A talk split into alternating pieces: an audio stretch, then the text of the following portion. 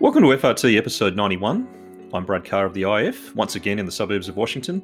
And indeed, we're hitting the anniversary of when we first shifted to the new remote world last year on episode 63.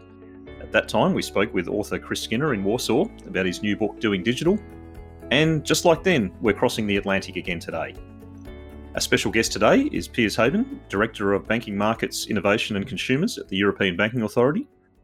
Piers has been with the EBA since its inception in 2011 in a career that really builds on the very diverse experiences he had previously, which included working with the UK's former FSA, the central banks of South Africa and Swaziland, and also the Economist Intelligence Unit. Piers also continues and adds to a great EBA flavour on FRT. We spoke just a couple of weeks ago with Johanna Lybeck Lilja of Nordea, who, of course, is also a member of the banking stakeholder group at the EBA. Piers, thank you for joining us and welcome to FRT. Thanks. Pleasure to be here. Piers, it's a it's an interesting time. It's it's been a sequence of major transitions really at the EBA. You had the relocation from London to Paris, which was big news in itself. If I recall correctly, it was a triumphant week for Paris as they not only beat out Dublin to host the EBA, but they also beat the Irish for the rights to host the 2023 Rugby World Cup at the same time. But as well as that location, you, you've had new leadership, and then of course COVID, driving an instant shift really to the the work from home scenario. What has this meant uh, through these series of transitions for you, and, and what you've seen in the team's adaptability, and uh, and really what has stood out for you in, in that process? Well, uh, adaptability is the right word, Brad. I mean, let's start in June 2016. You know, we stood in a circle at work and, and cried. I mean, it was a really sad time because uh, we had the we had the, the Brexit vote. Um, but you know, you uh, the team adapts and move on, and you know, moving to Paris is hardly a bad thing as Audrey Hepburn did did not say actually. So uh, she's often quoted as saying Paris is always a good idea, which I agree with, but she actually didn't say it. It was made in the remake of the uh, of the movie Sabrina. Um, uh, but Paris is always a good idea, and it's wonderful to be there. But in that transition, and we also had transition of our leadership. Um, you know, everybody had to learn to adapt and embrace changes, and in particular, many people sort of got used to a a tri-location way of living because they had home country, London, to Paris, and for a time, um, you know, there was a lot of movement, and we really had to adapt to online engagement, digital working, and that really put us in a good space, I think, for dealing with the pandemic because, like banks, our business continuity plans worked very quickly and worked well. I mean, we um, had to make sure that our systems uh, could support remote working with everybody in different places. Secondly, and for me, very importantly, we really transformed the way our meetings worked. You know, we work in the EU, we have a lot of meetings because we have a lot of interested stakeholders. And suddenly we found that they can be done really well and people adapt to the way that meetings work. So, you know, it's not only the video call, but also the chat. And I really have enjoyed the way that meetings have a new dynamic. I'm looking forward to seeing my friends again in real life, but I hope we keep some meetings online and for me, the most standout thing actually is the way that colleagues have managed to create support networks for each other um, during this period. So, you know, all of the team meetings are now online, and we have team meetings at every level. But I've been amazed at the way that individuals get together and support each other, small groups get together and support each other. And collectively, we've found ways of having fun online, which I really would have thought was an oxymoron some time ago. Uh, but, you know, whether it be a collective quiz or a Robbie Burns poetry reading and drinking whiskey together. We've done it all uh, together as a team, and I think that really brings us together. And I mean, the empathy that you know my colleagues and friends have shown each other has really helped us get through what has been you know a pretty difficult time. So I think you make some points on a, a, couple of great levels there. You know, firstly, that, that point about the human empathy, I think, is a really important part, and you give some great examples there but also the, the broader sense of adaptability and moving with change. In, in a lot of ways, what you've been through at the EBA is a bit of a microcosm of what's happening across the financial industry writ large and, and probably on an ongoing basis. Uh, and indeed, it probably positions you and the team very well for the industry that you look across uh, and the, the changes that we're seeing with digitalisation. And I guess taking that point, um, obviously the banking industry has seen considerable change through COVID, not only in the operational sense and the work from home dynamic, but that it's been a it's driven a dramatic and sudden acceleration in the shift in customer preferences towards digital channels. As we look ahead into the validity of future business models, the, the new look of the industry, what are the technologies that you see as being most important for banks through the current adaptation, but more importantly, for those future business models.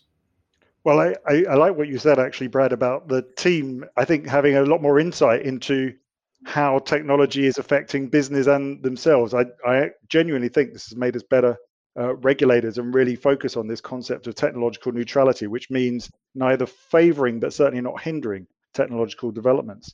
And I mean, what we've seen in this sort of digital acceleration shift, I would say, is firstly, and I referenced this earlier, like us, I think many BCP plans worked really well. They've been tested and they work. I guess people are wondering about the cost of those physical backup sites, but um, certainly, uh, you know, we all got online very quickly. And you know, what we've seen is that banks have also had to scale up uh, plans for digital transformation. So um, we did a questionnaire for banks for our risk assessment report in 2020, and 50% of banks in that survey have increased their IT spending already, and 60% have increased their budget on new digital offerings. But I think what's really important here is that it's been a sort of inside and outside change, as in for the banks, they have had to change the way they're working at the same time, simultaneously, that their customers have expected uh, changes. And so what we're seeing, and again, what our survey shows us is that I mean, what,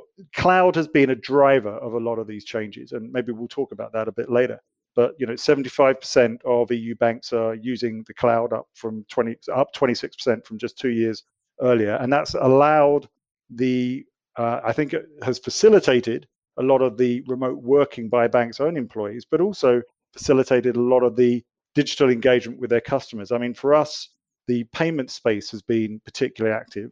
And again, we were already doing a lot that has actually helped support that. So we had rules on strong customer authentication. This is the stuff that keeps people safe online. And we were already rolling that out. And I think that's been helpful. But we did other stuff. Sometimes the small things actually appear quite big. So we we suggested that payment service providers across the EU increase the contactless limit to 50 euros. That actually made a difference because often it was 20 or 30 euros before. This has really helped in the pandemic. Digital onboarding, has been a big area that we have seen a massive increase, and that's using image recognition um, and KYC workflow automation.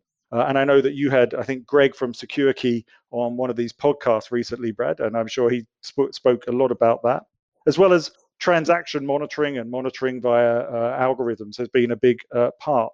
So I think the the cloud technology driving a lot of the uh, digital transformation has been very important. And again, I would make a link then to the use of big data and the importance of having effective processing power to use that big data. And again, you need the uh, processing power because everyone's working online, because your customers are trying to get uh, digital engagement, but because your business model is changing to make much better use of big data, whether that be in the space of transaction monitoring or whether it be in the sort of credit space. And I think the credit space, and again, we might come to this later, Brad, but the credit space is very interesting because I think in Europe, the use of uh, the sort of big data and AI in the credit space is, is still reasonably supportive. But what we have seen in the pandemic is that there need to be a lot of decisions made very quickly. And some of these are less about sort of credit decisions and more processing. So we have seen uh, many customers take up the moratoria that has been offered. So these are loan moratoria.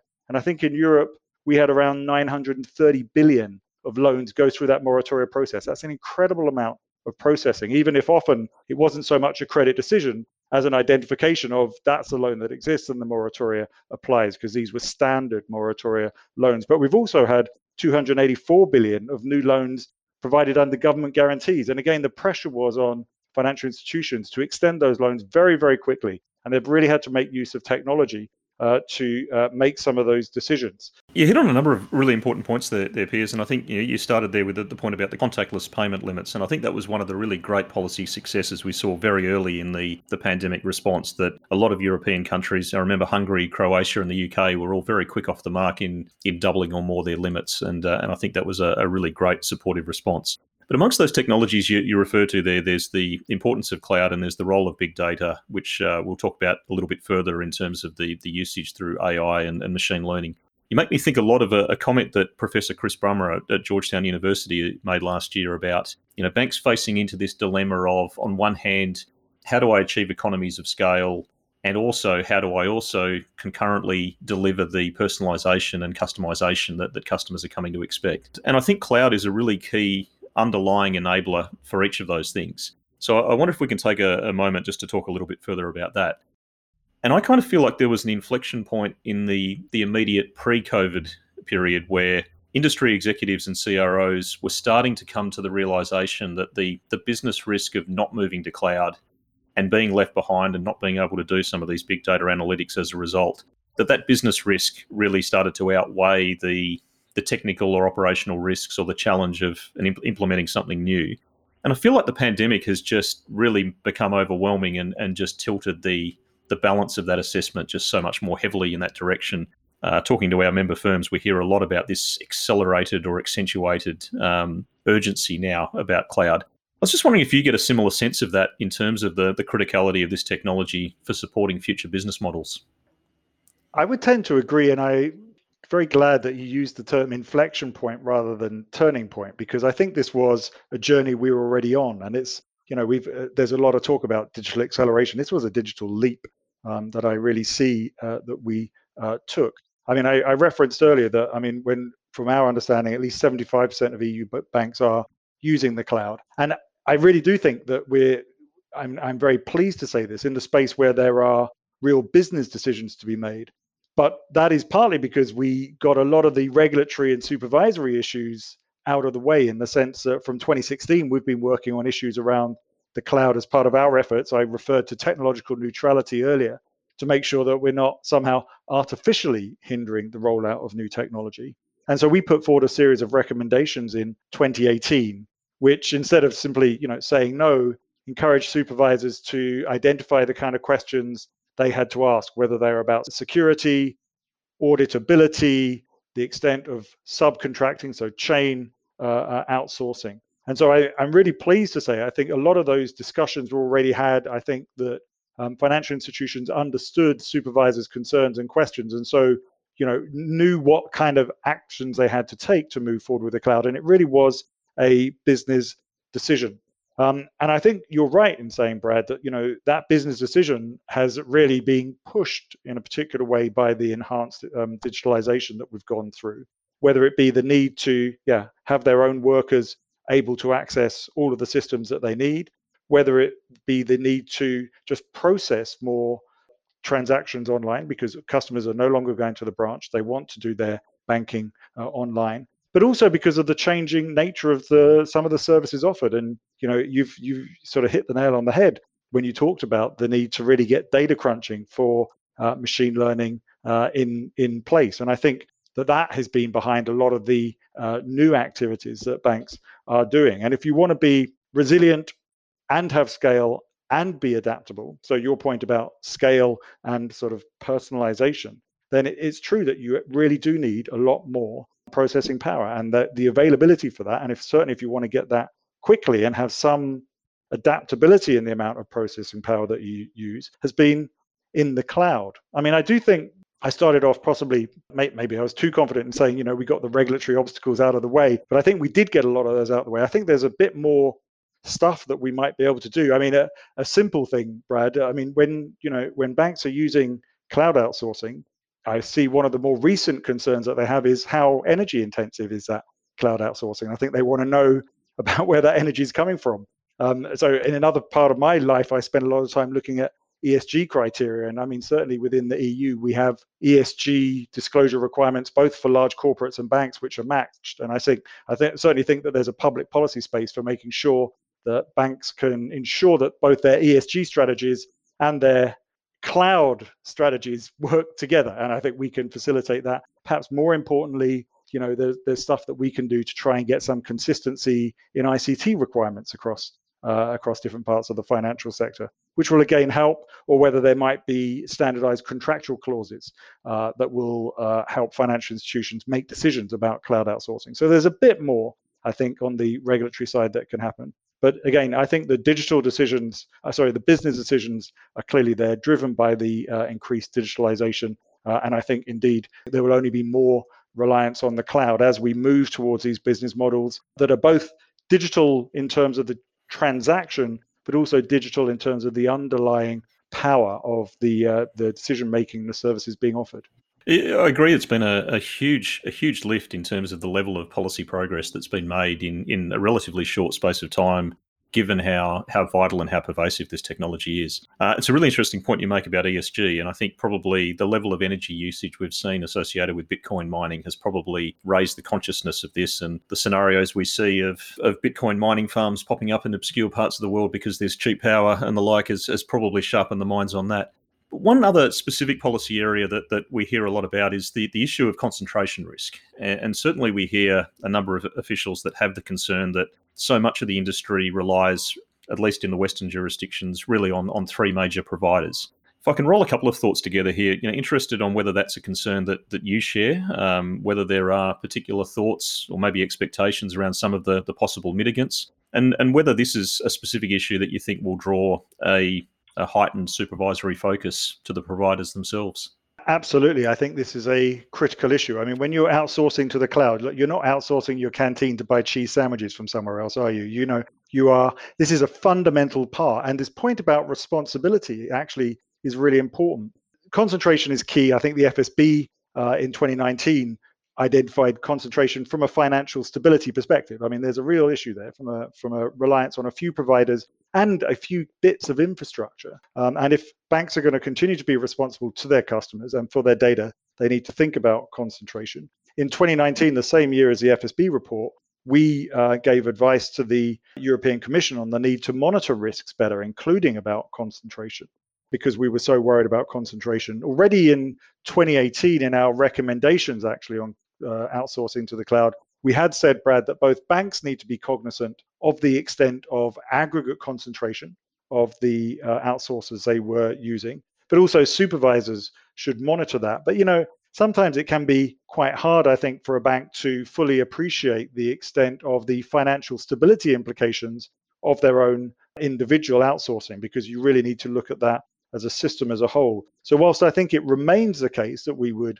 want financial institutions to be cognizant about risks of uh, concentration, because eventually responsibility uh, continues to sit with them, I think we need to have more public policy engagement in issues around uh, concentration. The European Commission, based on some advice that we gave before, is indeed thinking about that in, in the form of legislation, the DORA legislation. And in that, they're thinking about how can we create some oversight of out cloud third party providers in order to understand properly risks. Now, of course, that's a range of risks around ICT risks, not only concentration, but you know there is issues that they should be identifying that w- would help then create public policy responses. So, what sort of outcomes would you expect to see?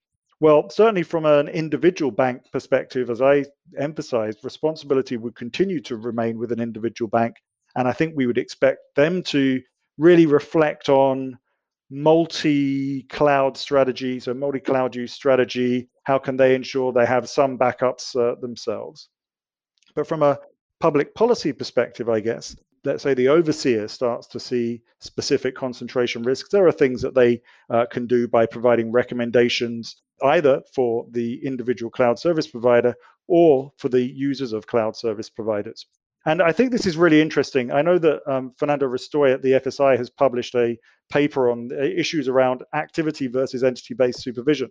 And this is perhaps obliquely related to that, but let me make the point anyway. I mean, when we start to have oversight of third party providers, again, we should be very careful about responsibility here. But when we start to have some oversight, we are starting to look a little bit at the entities providing cloud services. So when we have an overseer looking at cloud service providers as an entity, they're able to see what they are doing. And I think there's a matrix intersection here between activity supervision, so the activity of cloud service provision and the entity supervision, both looking at the individual cloud service provider, but also the entity supervision of the financial institutions who are using that cloud service provision. I think it's a it's going to be an increasing part of the digital landscape to have this matrix of entity and activity based supervision that we will need to be alive to. Yeah, I think that's right, Piers. I think you know that there is clearly a need for some sort of matrix view there across entities and, and activities, and it's not a, a simple question of one or the other of those approaches. Albeit it's it's a challenging piece as to how you get that right, and obviously you want to be um, providing sufficient scope and informed scope without creating unnecessary added overhead or duplication in that approach. So it's it's not an easy one to get right, I imagine, but a, an important one. Absolutely, as well as avoiding issues around moral hazard, because again, clearly, you know, we the public authorities are not then eventually responsible for all ICT risks in the system. We need to make sure that responsibility sits um, where where it lies. But of course, and there are other elements I think coming into this that we will uh, have to keep an eye on. I think the you know, in addition to the sort of first phase concentration that the overseer might see, looking through that to chain outsourcing will be important. I think in addition, I mean, part of the benefits of having an overseer and also with a, a framework that encourages single set of ICT uh, risk management, or at least a comparable set, starts to create opportunities for interoperability. And so, therefore, you can actually encourage further diversification in the sector. And I think those will also reap benefits. So, there's a sort of direct monitoring of concentration and indirect benefits from public policy uh, engagement. Yeah, I think how you promote that diversification is, is another one of the great challenges that, that we collectively, I think, all need to face into. And you know, one one point I, I really find challenging is, on one hand, you think because of the concentration that it's really important that we have sufficient oversight of the three major cloud service providers themselves, but at the same time, you don't want that to become a new barrier to entry, and that it concentrates. It, it inadvertently becomes the self fulfilling prophecy that deters a financial institution from working with somebody outside of those three. I keep saying it's a it's a very brave banker that's going to stand in front of their board risk committee and say, I've decided to outsource some of our important functions to one of the providers, which is not one of the major three, if those three are, are supervised and, and subject to oversight. Uh, where we do really want to help promote and encourage others to enter that market. So it's a it's a tricky one as to how you get sufficient oversight and, and supervision and control without making it harder for a, a new entrant to, to come along and compete. Absolutely. That In, in a way, that's very much a part of our life in many areas, whether that be in the payments space or in the cloud uh, outsourcing space. And our, again, our concept of technological neutrality means not favoring or hindering a technology, but importantly, we always stress not favoring or hindering an incumbent or a new entrant. And we need to find ways of making sure uh, that we have that uh, level playing field. And as I say, I think from a public policy perspective, simply by setting standards that everyone recognizes, you can indeed facilitate uh, new entrants and facilitate the ability also to move between providers, which is absolutely crucial if we're to get some diversity uh, and therefore resilience into the uh, system. Piers, I'd like to, to pivot the conversation a little now. You spoke earlier in terms of some of the significant new technologies, and we talked about cloud and, and big data. And big data, perhaps, if I extend into the area of machine learning and artificial intelligence. Uh, an area we very much see that, that continues to gather pace, and, and our IIF surveys have shown increased adoption. Interestingly, we've seen an increased adoption in the, the small and medium enterprise segment um, in credit assessment, moving beyond the initial focus that we saw in, in mortgages and credit cards. But also, there's increased application in fraud and anti money laundering use cases as well wondering if there are particular areas that perhaps you find most promising for areas where this technology can help to improve risk management. Absolutely. Although I think it's really interesting to look at the global picture, which you're referring to, and what's happening in Europe, because I think there might be a little bit of differences. I mean, when we've sort of asked banks about the use of uh, AI, and by the way, we've produced reports on big data and data analytics and machine learning. I mean, 64 of EU banks are using AI in some form or other when we ask them where they're using it, and actually we're in the middle of a, a survey at the moment, so I can't give the results, but I can sort of, I know I've been talking to the guys doing it, so I have a sense. I mean, what we do see actually is compliance is really big on AI and big data.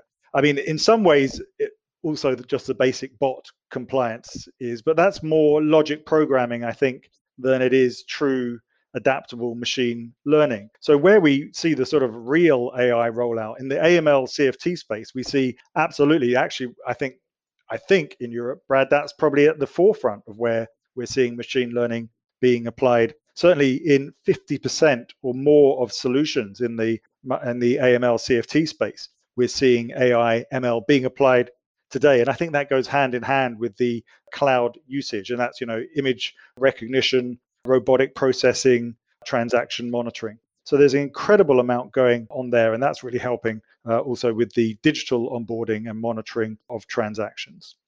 I think the credit space is really interesting. I mean, you you said, well, you know, you made it sound almost as though, well, obviously in retail it's all reliant on AI, and now we're moving into SME. I think in the, and I alluded to this earlier, I think in the EU, a lot of the in the credit space traditionally, well, traditionally in recent years, AI has been rolled out as a support function for credit models. And as you know, that's particularly important in the regulatory capital space where there are specific requirements for credit uh, models. And at the same time, all of these credit models, of course, have used statistical techniques and data analytics. But again, that's that's different. What I think is interesting is in the use of AI and machine learning in, for example, credit offering. Now, I referred earlier to the fact that in the in this during the pandemic, you've had to process a lot of loans. And again, processing, doing some aspects of processing, some aspects of approving moratoria is a bit different from the credit offering. And I think here on the credit offering, it's a very difficult space, partly because on the regulatory side, you know, it's really important that credit models can be explainable and auditable. And that's an interesting challenge in the machine learning and AI space. But also because in the credit space, perhaps more, although I bet there are listeners who would beg to differ, but perhaps more in the credit space, you really have got a point, this point about what we might say a dual materiality. So, you know, you've got the impact of the bank of maybe getting it wrong with AI and machine learning, but you've also got a societal impact. And there's very much an analogy again with ESG where we talk about dual materiality uh, and you know the activities of a bank affecting the risks both to the bank's balance sheet and to uh, society. And here in the credit space, I really see the dual materiality really coming to the fore.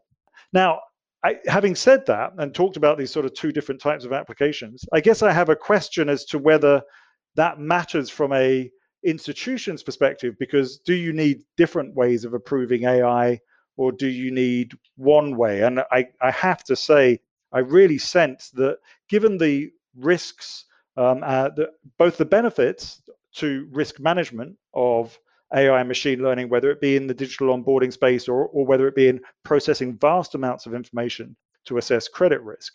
Um, I mean, incredibly helpful for risk management, incredibly helpful for tackling implicit bias in humans, but also major risks of risk amplification. It's the risk amplification which I think is really scary. I suppose it means that you need a sort of organization wide approach to uh, AI, one that's a, you want a sort of consistent framework and system for uh, AI assessment and approval. Yeah, it's a really interesting point, and I wonder, thinking about that that point you make of the the dual materiality, and how I, I agree with you. I think this is most important in the areas of credit assessment, where we have consequences for the ability of a particular individual or a particular group of society to be able to access credit. I think from a firm's perspective, a firm would say that they have a much higher threshold for explainability and transparency for those particular functions. You don't want to stand in front of a customer and give them the explanation of computer says no, which is perhaps a different threshold that you might have compared to a, a fraud prevention mechanism where the level of transparency perhaps doesn't need to be so high at the customer facing end. So I think there's a, an interest from the firm in terms of its own reputation to have that that strong level of, of explainability for a, a credit um, application model. But I think probably to your point about some of the societal impacts, that probably compounds that that, that same viewpoint that, that if, if the risk is that somebody is going to be excluded from the from the market, from the sector, being able to have that explainability and transparency and, and perhaps it is a body like the EBA that is one of the few that can look across the industry that can perhaps make an assessment of whether we have a degree of homogeneity emerging in everybody's models, or whether there is still some diversity across the sector and uh, maybe this is a question of where to to what extent the EBA's um, where the EBA's mandate finishes and that of a competition or consumer protection mandate from from another agency begins, perhaps.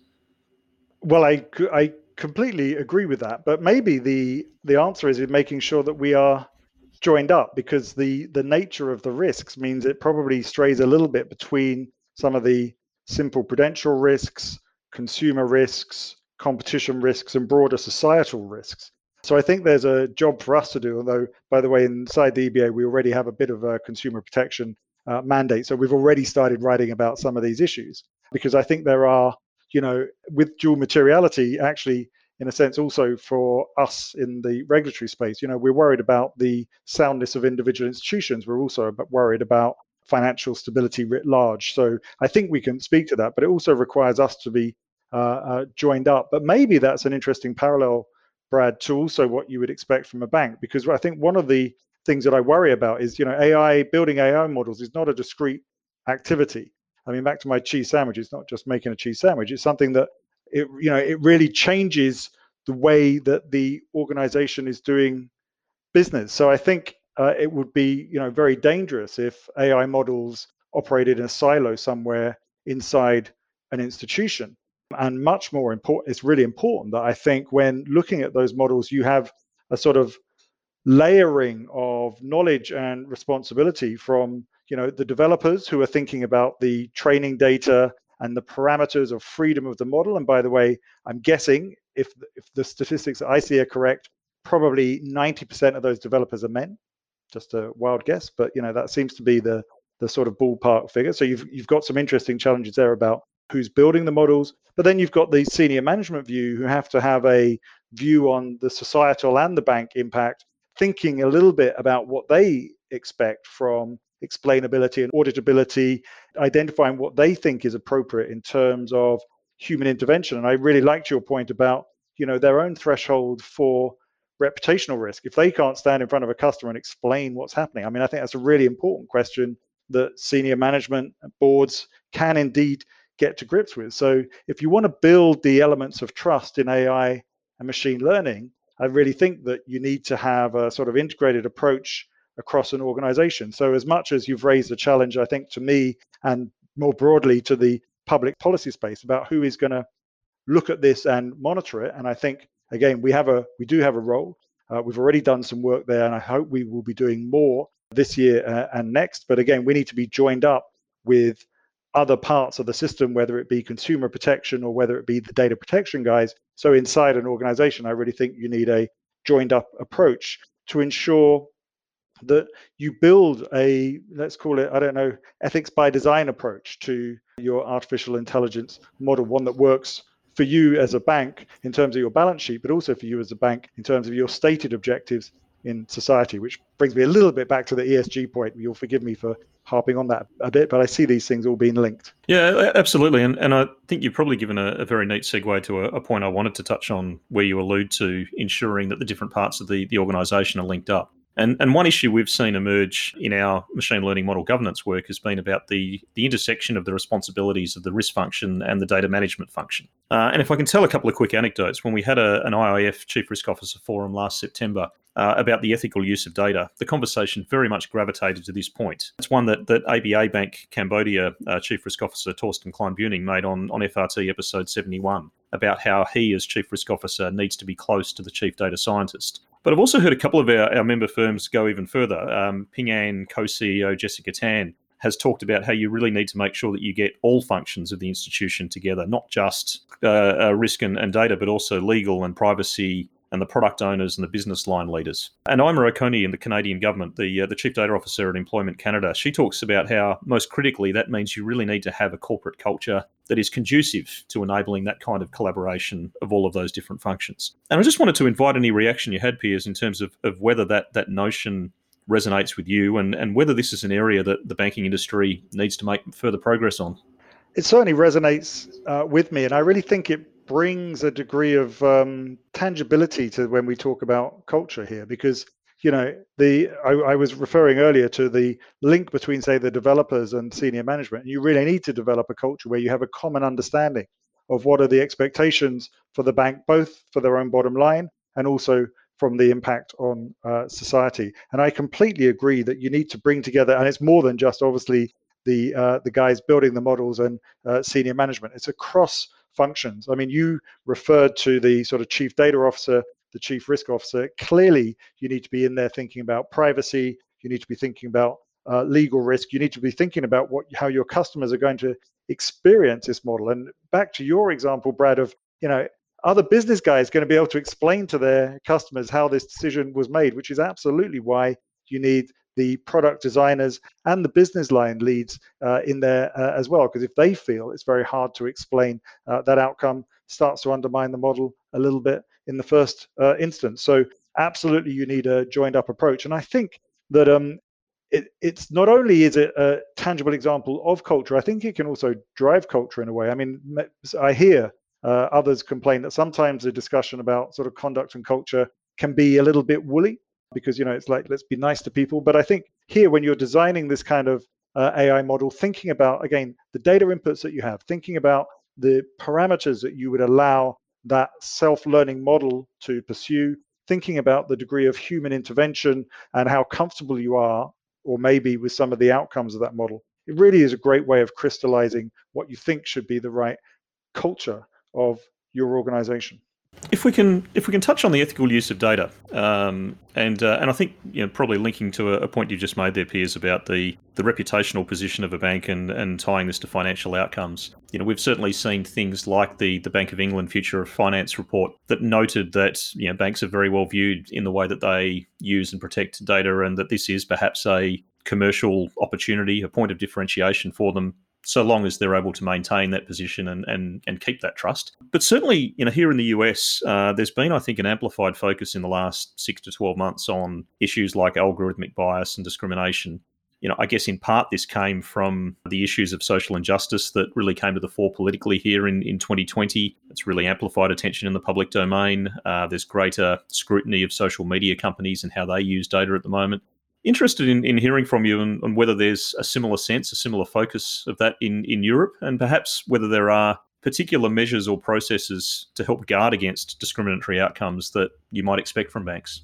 Very much so. I mean, issues around bias and fairness featured heavily in a report that we produced in 2019 on AI and big data, and it's one of the key seven elements of trust.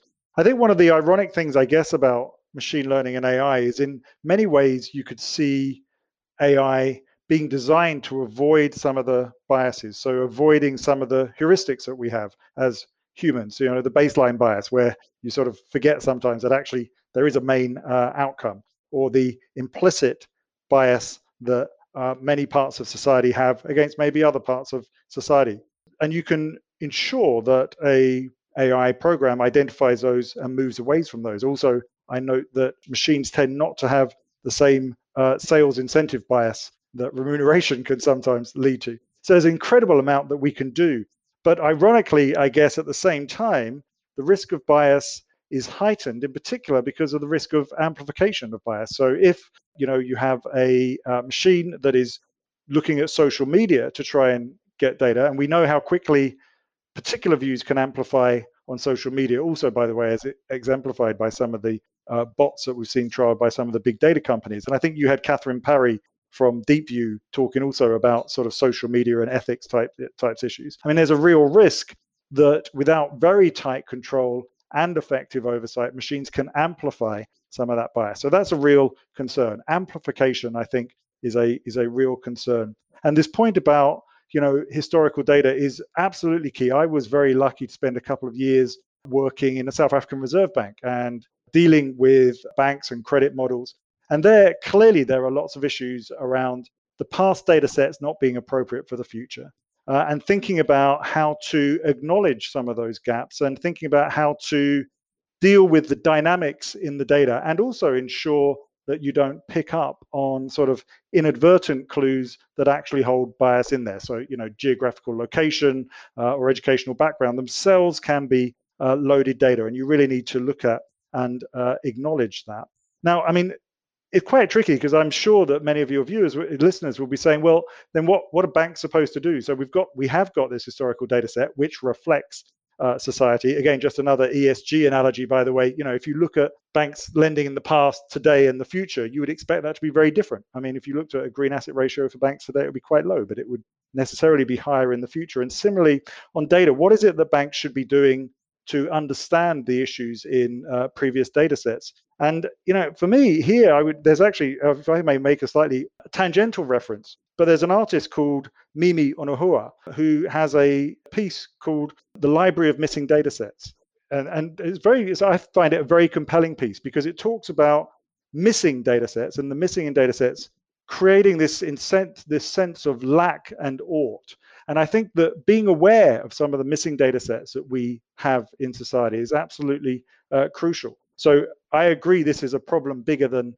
individual banks, but acknowledging and understanding where the gaps in the historical data set are, acknowledging and understanding the risks of bias arising out of that data set is absolutely uh, crucial. And I think it's uh, something for us all to uh, reflect on. And again, as you build AI machines ethical by design, I think these are the kind of issues that you need to uh, build in.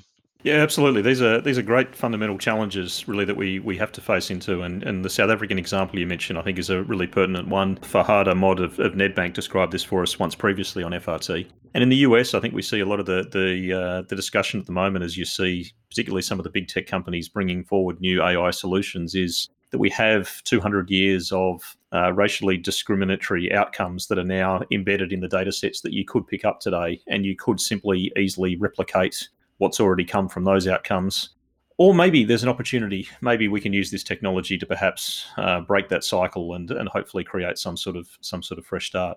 Piers, to, to conclude, I, I wanted to ask you uh, a bit about the EU digital finance strategy announced in September 2020, and You've you've actually uh, alluded to this a little already in terms of the the mandate for the EBA and how you work together with with other other mandates within the EBA, but also other agencies. But I, I thought it was really telling that, that the Commission invited the EBA to explore the possibility of of developing regulatory and supervisory guidance on the use of AI applications. I was wondering if you could tell us a bit about that and, and in terms of, of how you're pursuing that, you know, how you integrate the traditional banking supervisory perspective together with some of those other really interesting societal interests that you touched on, like data protection and privacy and consumer protection.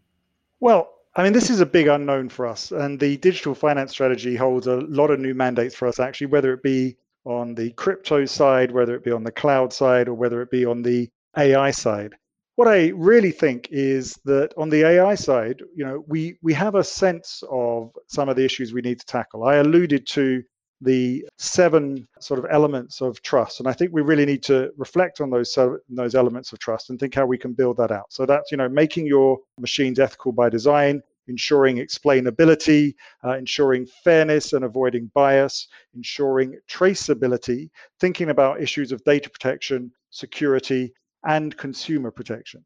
And if we think about those elements, what that means, I think, for us, and Brad, it actually goes a little bit back to the challenge that you put to me before, is that we really need to think about how the prudential regulatory world is interacting with some of these other worlds, such as data protection, uh, ICT security, uh, consumer protection. And again, I think we're putting in some of the building blocks now. So on ICT security, having common ICT framework across the financial sector, having common penetration threat testing uh, will be uh, really important. Making sure that we link up with the consumer protection side is going to be important. And you know, engaging with the uh, data supervisors is something that well maybe we need to do more on. But also then thinking about some of these issues around accountability and societal and environmental expectations will be important. Which is why I'm so pleased that we're working both on ESG and this at the uh, same time. These things are not separate, but there is a clear link. And I expect that we'll be able to make those links between different areas of the policy framework going forward. And at the same time, thinking about the interaction then between existing players and potential new players, whether it be small fintechs or big technology companies. Uh, and thinking again about this matrix of entity and activity to try and ensure that we don't have gaps in the system. Well, Peter, it's been a great discussion. Thanks, thanks so much for joining us. We've we've covered a lot of ground with your great insights uh, as always, and uh, I think a, a, really great holistic snapshot of really the the major major issues we're seeing across certainly the European industry, but I think probably uh, with a lot of global commonality as well. If I can quickly recap on just probably some of the the takeaways from amongst your comments, you know, reflecting on some of that that immediate COVID response, the things like the contactless limits, the digital online authentication, and and where that's driving a lot of the the progress we're seeing in digital identity but also the the many uh, applications, the many opportunities, the many issues that we face in terms of how we use big data. And in cloud, I think it's really significant where you call out the the policy ground that was laid as far back as 2016.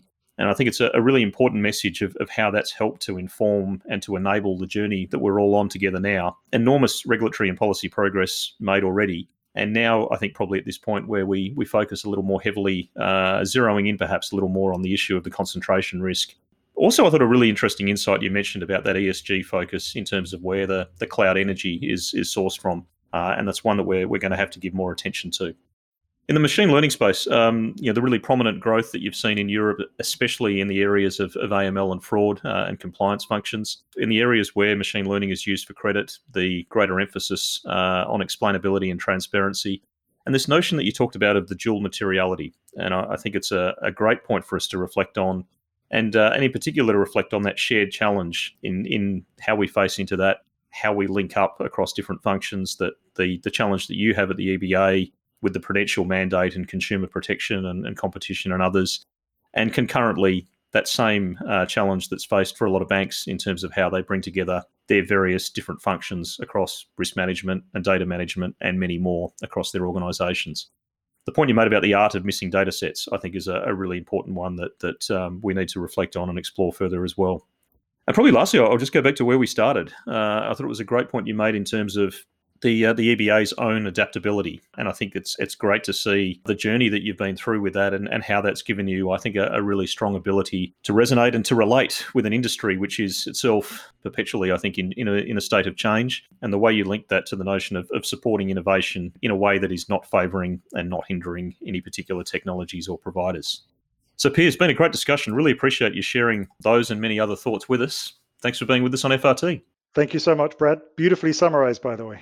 You're very kind. And, and ahead on FRT, a few upcoming guests that I want to highlight. And Piers has actually set us up very nicely here with the theme of artificial intelligence and machine learning, which is going to feature prominently in our next few episodes. We're going to speak with the Bank of England on the excellent AI during COVID paper that they published in their recent quarterly bulletin.